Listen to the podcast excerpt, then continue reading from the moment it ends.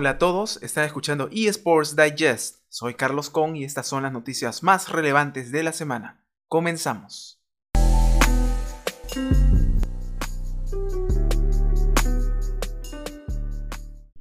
El equipo peruano Beast fue eliminado de la N Major de Dota 2 organizada en Kiev.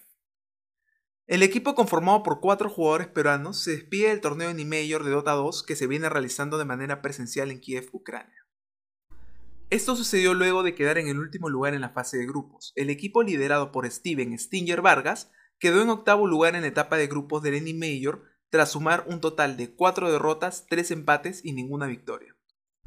Con esto, no llegó a obtener el puntaje necesario para continuar a la siguiente ronda. Este resultado significa que la escuadra peruana se quedará sin percibir parte de los 500 mil dólares que los organizadores repartirán entre los mejores 8 equipos de todo el torneo. Sin embargo, a pesar de la eliminación temprana de Beast la región sudamericana todavía cuenta con la representación de la escuadra brasilera de No Ping eSports, que cuenta con tres jugadores profesionales peruanos y que debutó el pasado miércoles contra la escuadra de Quincy Crew con un resultado desfavorable de 2 a 1. Pero atentos, que esta derrota por parte de No Ping no significa que el equipo haya sido eliminado, sino es que desciende de la upper bracket hacia la lower bracket, Recordemos que en esta clase de torneos existe un formato de doble eliminación. Vamos a por todas, ¿no ping?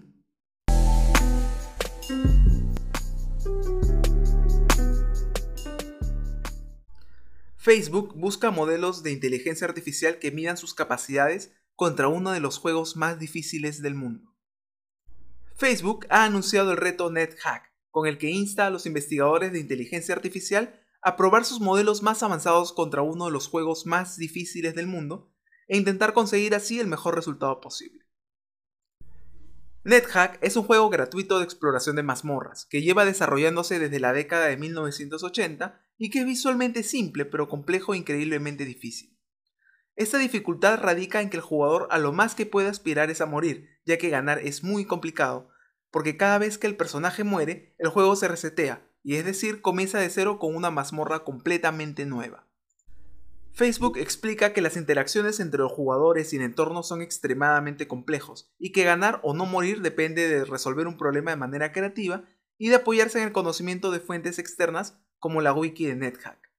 Y aún así, un jugador experto necesitaría dar entre 25 a 50 veces más movimientos que un jugador de StarCraft 2, considerando que este videojuego tiene una gran actividad de pulsaciones.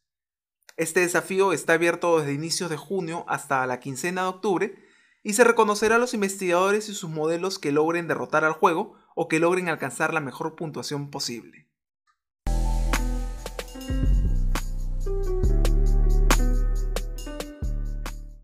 Fortnite, recompensas del pase de batalla de la temporada 7.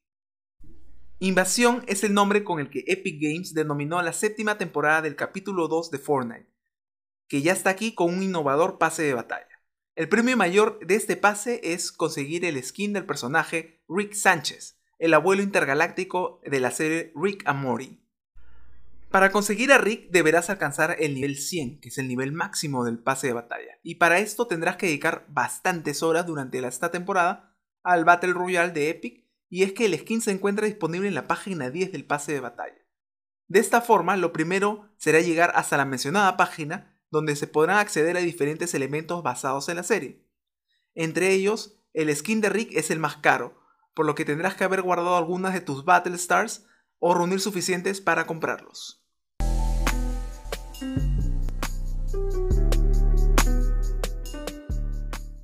Identificaron otro problema en el DualSense del PlayStation 5.